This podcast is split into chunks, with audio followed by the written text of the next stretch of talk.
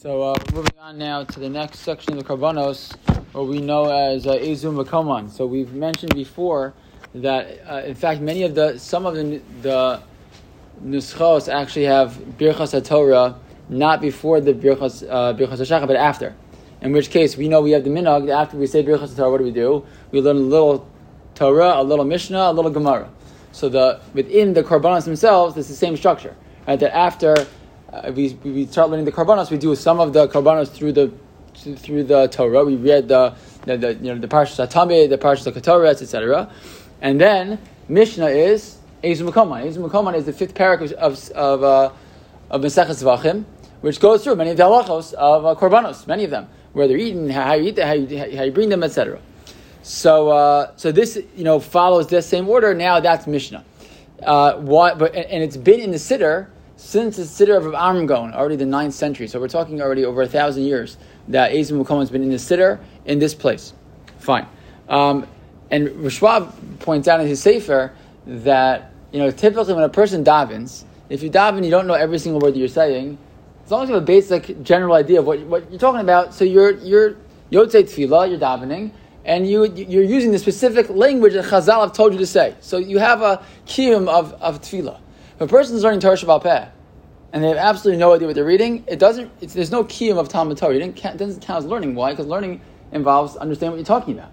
And so Schwab points out that these Mishnayos of Eizehu Mikoman are Mishnayos. And they're meant to be learned, not just said, which is hard because we give them about 37 seconds in the morning. So it's kind of hard to do that. So he points out, so what would be the best thing to do, really, in theory?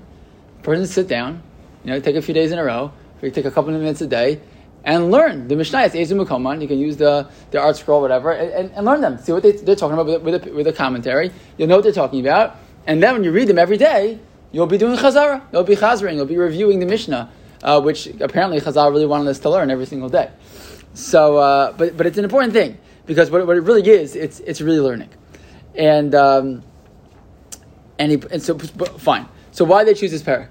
So there's one very, very unique aspect to this parak, which is it is the only parak Mishnah in the entire Shas that there's no machlokas. There's not one. You don't see any any other any names, right? Why is that? So we like the fluffy answer, like everyone got along. No, the answer is because oh halach Moshe Sinai. These are Mishnayos that were learned directly from Moshe Rabbeinu, and there, there's no break in the Masorah on these on these ideas. They came directly from Moshe, and they have no uh, there's no machlokas because the, the, clarity of understanding of them directly from Moshe Rabbeinu. Number two, obviously, it fits in within the theme. It's korbanos.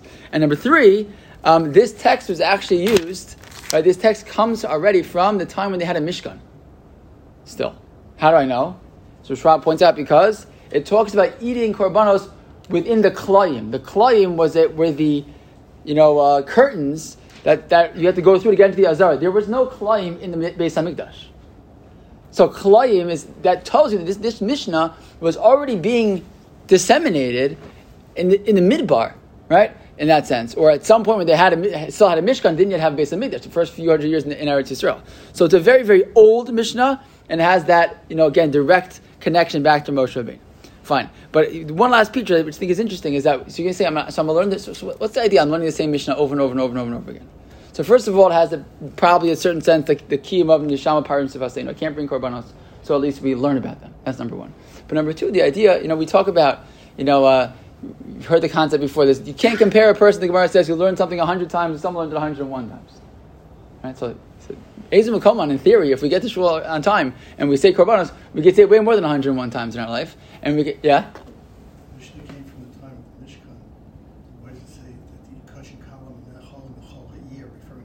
Okay, so it's probably so. It's a good question. It's a good question. Uh, but but for sure, it's relating to dinim that exists within the Mishkan. Rav Schwab points it out because there were no klayim in the Beis Hamikdash. So we have to we have to answer for that kasha. Maybe it means maybe it means later on